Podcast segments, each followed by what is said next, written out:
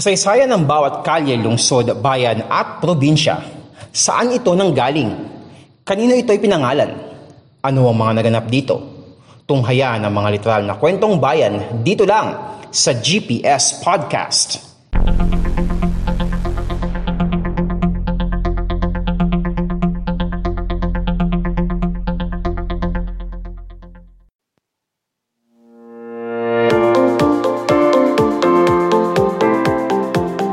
podcast show na literal na kwentong bayan, ang GPS Podcast. Last year pinag-usapan natin dito para sa undas yung tungkol sa Manila South Cemetery na kung saan ito ay bahagi ng jurisdiction ng lungsod ng Maynila pero nakapaloob ito sa teritoryo ng lungsod ng Makati. Bahagi ito ng distrito ng San Andres Bukid ang Manila South Cemetery. And para sa episode natin ngayon mga, kapodcast ngayong undas, hindi lang isa, hindi lang dalawa, kundi tatlo. Tatlong magkakadikit na sementeryo sa bahagi ng Maynila at Caloocan ang pag-uusapan natin ngayon.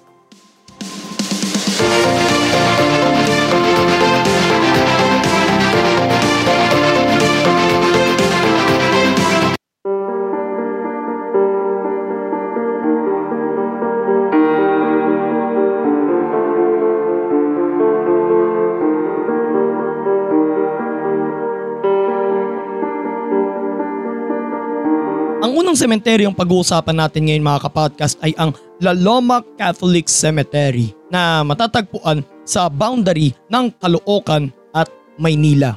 Itong pinakamatandang sementeryo sa Metro Manila na binuksan noong 1884 bilang Cementerio de Binondo sapagkat bahagi pa ito noon ng distrito ng Santa Cruz noong panahon ng mga Kastila.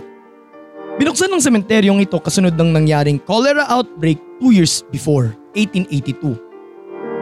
Sa lawak na 54 hectares, ang pangalang La Loma ay nangangahulugang hills o burol dahil ang lokasyon ng sementeryo noon ay mab- maburol. Marahil napapatanong kayo mga kapodcast kung bakit sa Caloocan matatagpuan ng sementeryo at hindi sa isang distrito sa Quezon City na kilala sa mga ibinibentang lechon. Ganito yun mga kapodcast. Ang lokasyon ngayon ng Manila North Cemetery, Manila Chinese Cemetery at La Loma Cemetery ay bahagi noon ng La Loma na bahagi rin noon ng Caloocan.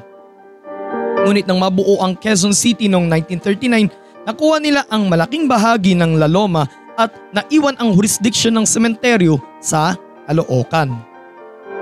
Dahil ito ay isang katolikong sementeryo, binalaan noon ang mga Pilipino na hindi sila ililibing doon at hindi rin bibigyan ng disenteng libing kapag nagtangka silang kalabanin ang pamahalaang Kastila. Sa kabutihang palad, nakaligtas ang sementeryong ito sa pagkawasak noong Battle of Manila noong 1945. Pero hanggang ngayon, may makikita pa rin sa loob ng naturang sementeryo ang isang anti-aircraft mortar launcher. Ilan sa mga kilalang taong nakalibing sa La Loma Cemetery ay sina Felipe Agoncillo na naging bahagi ng Hong Kong Junta at naging kinatawan ng Pilipinas sa nangyaring Treaty of Paris noong December 10, 1898 na sa kasamang palad ay wala siyang nakuha ni, impor- ni isang impormasyon mula doon sa Paris. At ang kanyang asawa na si Marcela Goncillo na isa sa mga nagtahi ng watawat ng Pilipinas sa Hong Kong kasama ang kanyang anak na si Lorenza at si Delfina Herbosa. Inilipat ang mga labi ng mag-asawang Agoncillo sa Santuario del Santo Cristo Cemetery, Cemetery rather, sa likod lang ng Santuario del Santo Cristo Parish Church sa lungsod ng San Juan habang nananatiling nakahinglay ang mga labi ng kanilang anak na si Lorenza sa La Loma Cemetery. Nakalibing rin sa La Loma Cemetery ang unang dalawang naging punong mahistrado ng Korte Suprema ng Pilipinas na sina Cayetano Arellano at Victorino Mapa. Cayetano Arellano sa kanya ipinangalan yung isang pamantasan sa may Legarda, ang Arellano University, the home of the chiefs. At si Victorino Mapa sa kanya naman ipinangalan yung isang kalye doon sa Santa Mesa, Vimapa Street. Gayon din sina Pablo Ocampo na naging kalihim ng Malolos Congress at isa sa mga unang resident commissioner ng Pilipinas sa US House of Representatives kasama si Benito Legarda. Si Librada Avelino na nagtatag ng Centro Escolar University, si Tomas Mapua ang unang arki- ang unang rehistradong arkitekto sa Pilipinas at ang nagtatag ng Mapua Institute of Technology na ngayon ay kilala na bilang Mapua University, the home of the Cardinals. Si Josephus Steve Knott na nagtatag ng Boy Scouts of the Philippines, si Josefa Llanes Escoda na nagtatag ng Girl Scouts of the Philippines na pinatay ng mga Hapon ng World War II at nakalibing ang kanyang mga labi sa hindi matukoy na libingan sa loob ng Laloma Cemetery. Si Maria Lorena Barros na nagtatag ng malayang kilusan ng bagong kababaihan o makibaka. Si Ricky Belmonte na kilalang aktor noong dekada 60 at ama ng aktres na si, na si Cheryl Cruz at si Kian Lloyd de los Santos, isang senior high school student na binaril ng mga pulis sa Caloocan sa kainitan ng kampanya kontra droga ng administrasyon ni Nooy Pangulong Rodrigo Duterte.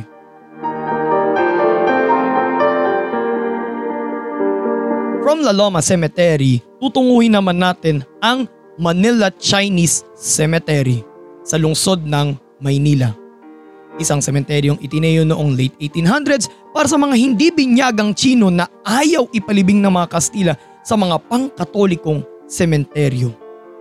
Bago nito, may sariling libingan ang mga Buddhist Chinese sa mga burol ng Bangkusay sa Tondo malapit sa lokasyon ngayon ng San Lazaro Hospital. Taong 1843 nang pinayagan ng Gobernador General ang mga Chino na magtayo ng sarili nilang sementeryo sa May Loma na ipinatayo naman ni na Lim Ong at ni Carlos Palanca o mas kilala sa kanyang Chinese name bilang si Tan Qian-shen. Tan Qian-shen noong 1850s. Mas pinalawak pa ang libingan sa kasalukuyan nitong lokasyon noong 1863 nang bumili pa si Lim Ong na nooy gobernador Filio ng Chinese community sa Binondo ng lupa sa Maylaloma para mabigyan rin ng disenteng libing ang mga binyagan at di binyagang Chino. Maging ang mga namatay sanhi ng nakakahawang sakit at mga kalaban ng pamahalang Kastila ay pinayagan ring mailibing doon sapagkat hindi sila pinayagang mailibing sa mga pangkatolikong sementeryo katulad sa La Loma Cemetery. Pinalawak pa ang lupain ng sementeryo ng sumunod na gobernador Filio na si Don Mariano Fernando U. Chinco noong 1878 kung saan binili niya ang lupa mula sa mga paring Dominikano na minsang nagmay-ari ng Hacienda La Loma. Simula rin noon ay pinayagan na rin nilang mailibing ang mga namayapang mahihirap na Chino na hindi na maibalik pa sa China upang mailibing, upang ipalibing. Saksi rin ang Manila Chinese Cemetery sa mga ginagawang pagpatay ng mga Hapon noong World War II. Ilan sa mga halimbawa nito ay ang Chinese Consul General na si Yang Guangsheng, Yang Guangsheng na pinatay ng mga Hapon noong April 17, 1942 dahil sa hindi nito panunumpa ng katapatan sa puppet government ng mga Hapon na nakabase sa Nanjing sa bansang China. Eh prior to this, taong 1937, naganap yung tinaguriang uh, Rape of Nanking. Medyo mas harsh, mas harsh pa yung naganap doon kagaya nung nangyari sa Rape of Manila, sa Battle of Manila noong 1945. At si Brigadier General Vicente Lim na sinasabi raw sa mga salaysay ni Richard Sakakida sa pamilya ni General Lim noong 1994 ay nasaksiyan niya ang ginawa sa general kasama ang limampu pang mga gerilya. Ayon kay Sakakida, taong 1944 daw ay pinahukay daw ng ma- pinaghukay daw ng mahabang trenchera sina General Lim sa Manila Chinese Cemetery. Pinaluhod at isa-isang pinugutan at inilibing sa trenchera. Mula noon ay hindi na natagpo, pa, mat, natagpuan pa ang mga labi ng general na sinasabing doon na rin daw siya inilibing. Sino nga ba si Richard Sakakida mga kapodcast? Siya isang intelligence agent ng US Army na nakaistasyon dito sa Pilipinas noong World War II. Isa siyang Nisei o ikalawang henerasyon ng mga Hapon na ipinanganak at o and or nanirahan sa North at South America. Ganito kasi yun mga kapodcast. Sa termino ng mga Hapon, kapag sinabing Issei, sila yung first generation. Nisei, second generation at Sansei, third generation. Ang mga ito ay tumutukoy sa henerasyon ng mga Hapon sa North at South America. Mula ito sa mga Japanese numbers na Ichi 1, Ni 2 at San 3. Dating mabibisita sa Manila Chinese Cemetery ay ang Chong Hok Tong Temple na itinayo noong 1878 at inspired sa mga tre- templo sa katimugang bahagi ng probinsya ng Fujian sa China. Ang templong ito ang kaisa-isang Chinese Memorial Temple, Temple na nagsasagawa ng tatlong magkakaibang services, Taoist, Buddhist at Kristyanismo. Subalit ito ay dinemolish noong March 15, 2015 dahil sa hindi magandang kondisyon ng istruktura ng templo. Mapupuntahan rin sa loob ng sementeryo ang Liatsi Tong Temple na itinayo noong dekada 50 bilang pag-alala sa sampung Chinese community leaders na pinatay ng mga Hapon noong World War II. Hanggang sa kasalukuyan, karamihan sa mga pinakamayayamang pamilya sa Maynila ay may magkahalo ng Chinese at Filipino ancestry na makikita sa mga ipinatayo nilang mga magagarang mausoleo para sa mga ninuno nila. Tanda ito ng kanilang pag-asenso sa buhay at kanila ring impluensya. Ang isang lote sa loob ng Manila Chinese Cemetery ay nagkakahalaga ng 50 million pesos para sa 25-year lease. Ilan pa sa mga kilalang tao na nakalibing sa Manila Chinese Cemetery ay sina Di Cheng Chuan. Di Cheng Chuan, siya ang nagtatag ng unang Chinese bank sa Pilipinas, ang China Bank. Siya rin ang nagtatag sa pinakamatandang pahayagan sa Pilipinas sa wikang Chino, ang Chinese Commercial News. Ito ay itinatag noong 1919. Gayun din ang grupong Chinese Philippine Chinese Resist the Enemy Association na layong i-boycott ang pakikipagkalakalan ng mga Hapon sa Pilipinas. Kilala natin itong lahat mga kapodcast, si Mamon Luke, isang Chinese immigrant na nagtayo ng isang kilalang Chinese restaurant dito sa Pilipinas mula mismo sa kanyang pangalan. Siya ang nagpasikat sa Mami at Siopaw. Alam ko sa episode na ito mga kapodcast kung nanonood ka man o nakikinig, gutom na kayo. Ay, charot lang. Dito rin muna sa Manila Chinese Cemetery inilibing ang utak ng himagsikan at dakilang lumpo na si Apolinario Mabini bago ilipat ang kanyang mga labi sa kanyang hometown sa Batangas noong July 23, 1956. At ang huling sementeryong pag-uusapan natin mga kapodcast ay ang Manila North Cemetery na matatagpuan ito along A. Bonifacio Avenue. Pagkagaling mo ng Blumentritt, ito na kagad yung makikita mo, yung Manila North Cemetery. At saka yung A. Bonifacio Avenue, kapag ka diniretso mo to, papunta ka na ng Balintawak. So katulad dito sa katulad sa Manila South Cemetery, ang Manila North Cemetery ay pinatatakbo ng lokal na pamahalaan ng lungsod ng Maynila. Dati itong bahagi ng Laloma Catholic Cemetery hanggang sa maitatag ito noong 1904 bilang Cementerio del Norte. Tinatawag rin ang sementeryo na ito na Paang Bundok na sa kasalukuyan ay ito ang pangalan ng kalapit nitong barangay sa bahagi na ng Quezon City, Barangay Paang Bundok. Dito raw hiniling ni Dr. Jose Rizal na mailibing ang kanyang bangkay. Kaso hindi ito nangyari sapagkat una muna siyang inilibing sa Paco Cemetery hanggang sa mailipat ang kanyang mga labi sa Luneta doon mismo sa kanyang monumento noong December 30, 1912.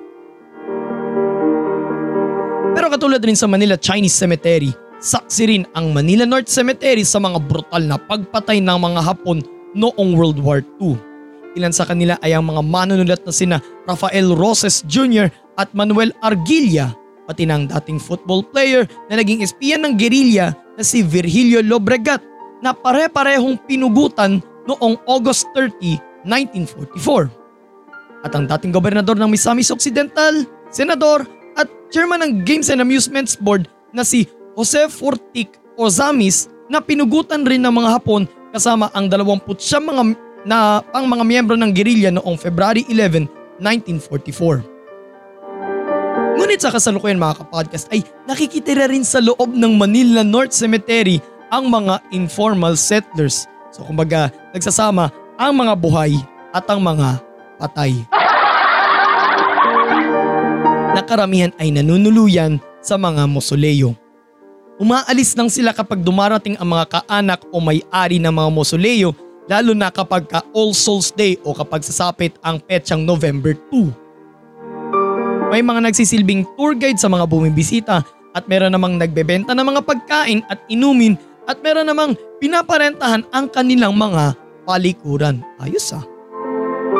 Ilan sa mga makikita sa loob ng Manila North Cemetery ay ang Bautista Nakpil Pylon kung saan nakalibing ang kompositor na si Julio Nakpil at ang asawa nito at naging byuda ng Supremo ng Katipunan na si Andres Bonifacio na si Gregoria de Jesus. Ang Mausoleum of the Veterans of the Revolution dito naman nakalibing ang mga Pilipinong lumaban noong himagsikan ng 1896 at noong Philippine-American War. Ang 29 Martyrs of World War II Memorial, dito naman nakalibing ang 29 na pinatay na mga Hapon noong August 30, 1944. Kabilang dito sina nabanggit natin, Rafael Roses Jr., Manuel Argilla at Virgilio Lobregat. Nakalibing rin sa loob ng Manila North Cemetery sina yung ilan sa kanila si Iggy Arroyo na dating kinatawan ng ikalibang distrito ng Negros Occidental at kapatid ng dating First Gentleman Mike Arroyo. Si Jose Corazon de Jesus, isang makata na kilala sa tawag na Huseng Batute at tinagurian ring hari ng balagtasan. Siya rin ang nagsaling sa Tagalog ng kantang Bayan Ko mula sa original version nito in Spanish na isinulat ni General Jose Alejandrino. Ang dating American Governor General na si Francis Burton Harrison. Si Amado Hernandez na itinanghal na National Artist for Literature posthumously noong 1973. At nakalibing rin sa Manila North Cemetery ang kanyang asawang si Atang de la Rama na kilalang kundiman singer, actress at National Artist for Music noong 1987. Si Felix Resurrection Hidalgo na isang tanyag na pintor na nanalo ng silver medal sa Exposición Nacional de Bellas Artes noong 1884 kung saan nakakuha naman ng gintong medalya doon si Juan Luna. Si Benito Legarda, ang dating Vice President ng Malolos, Malolos Congress at isa sa mga unang naging Resident Commissioner ng Pilipinas sa US House of Representatives kasama si Pablo Ocampo. Si Carmen Planas, ang kauna-unahang babaeng nahalal na konsehal ng lungsod ng Maynila. Si Epifanio de los Santos na isang kilalang historiador at alam niyo na, ang pinagmulan ng pangalan ng EDSA ang first Asian Flyweight World Champion na si, Pan, na si Pancho Villa, ang notorious gang leader na si Asyong Salonga, at doon rin nakalibing ang ilan sa mga naging alkalde ng lungsod ng Maynila, sina Arsenio Lacson, Antonio Villegas at Alfredo Lim. Pati ng ilan sa mga naging mambabatas na sina Quintin Paredes at Claro M. Recto.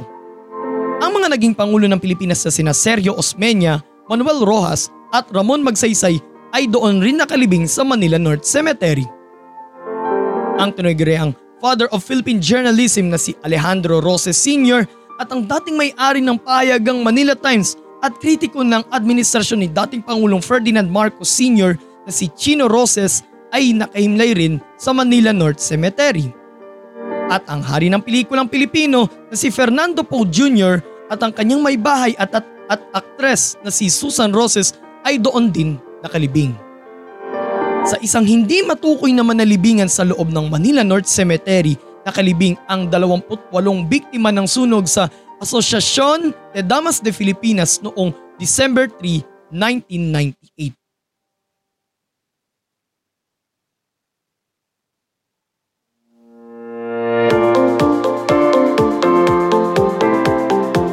Sa GPS Podcast, pinag-uusapan natin palagi ang mga kalye, ang mga lungsod, mga bayan at mga probinsya. Even yung mga lugar overseas, yun napag-usapan na natin yung sa mga ilang lugar sa Europe, sa Europe and sa South Korea ay natopic na rin dito yan and kinompare na natin sa ilang mga lugar dito sa Pilipinas. Maging yung ilang mga, tawag dito, yung mga structures gaya ng simbahan ay pinag-uusapan rin natin dito. And dito rin sa GPS Podcast, maging yung mga himlayan ng mga mahal natin sa buhay ay pinag-uusapan rin natin dito sapagkat ito ay may mga kwentong kasaysayan. More episodes coming your way so please subscribe to our YouTube channel Podcast ni and don't forget to click the notification bell button and also follow us on our social media accounts Podcast ni And uh, mapapakinggan nyo po ng libre ang GPS Podcast sa Spotify, Anchor, Pocket Cast, Google Podcast, Red Circle, sa Apple Podcast at sa Podvine. Ito po si Mans at ito ang podcast show na literal na kwentong bayan, ang GPS Podcast. God bless everyone. God bless the Philippines. Purihin po ang Panginoon.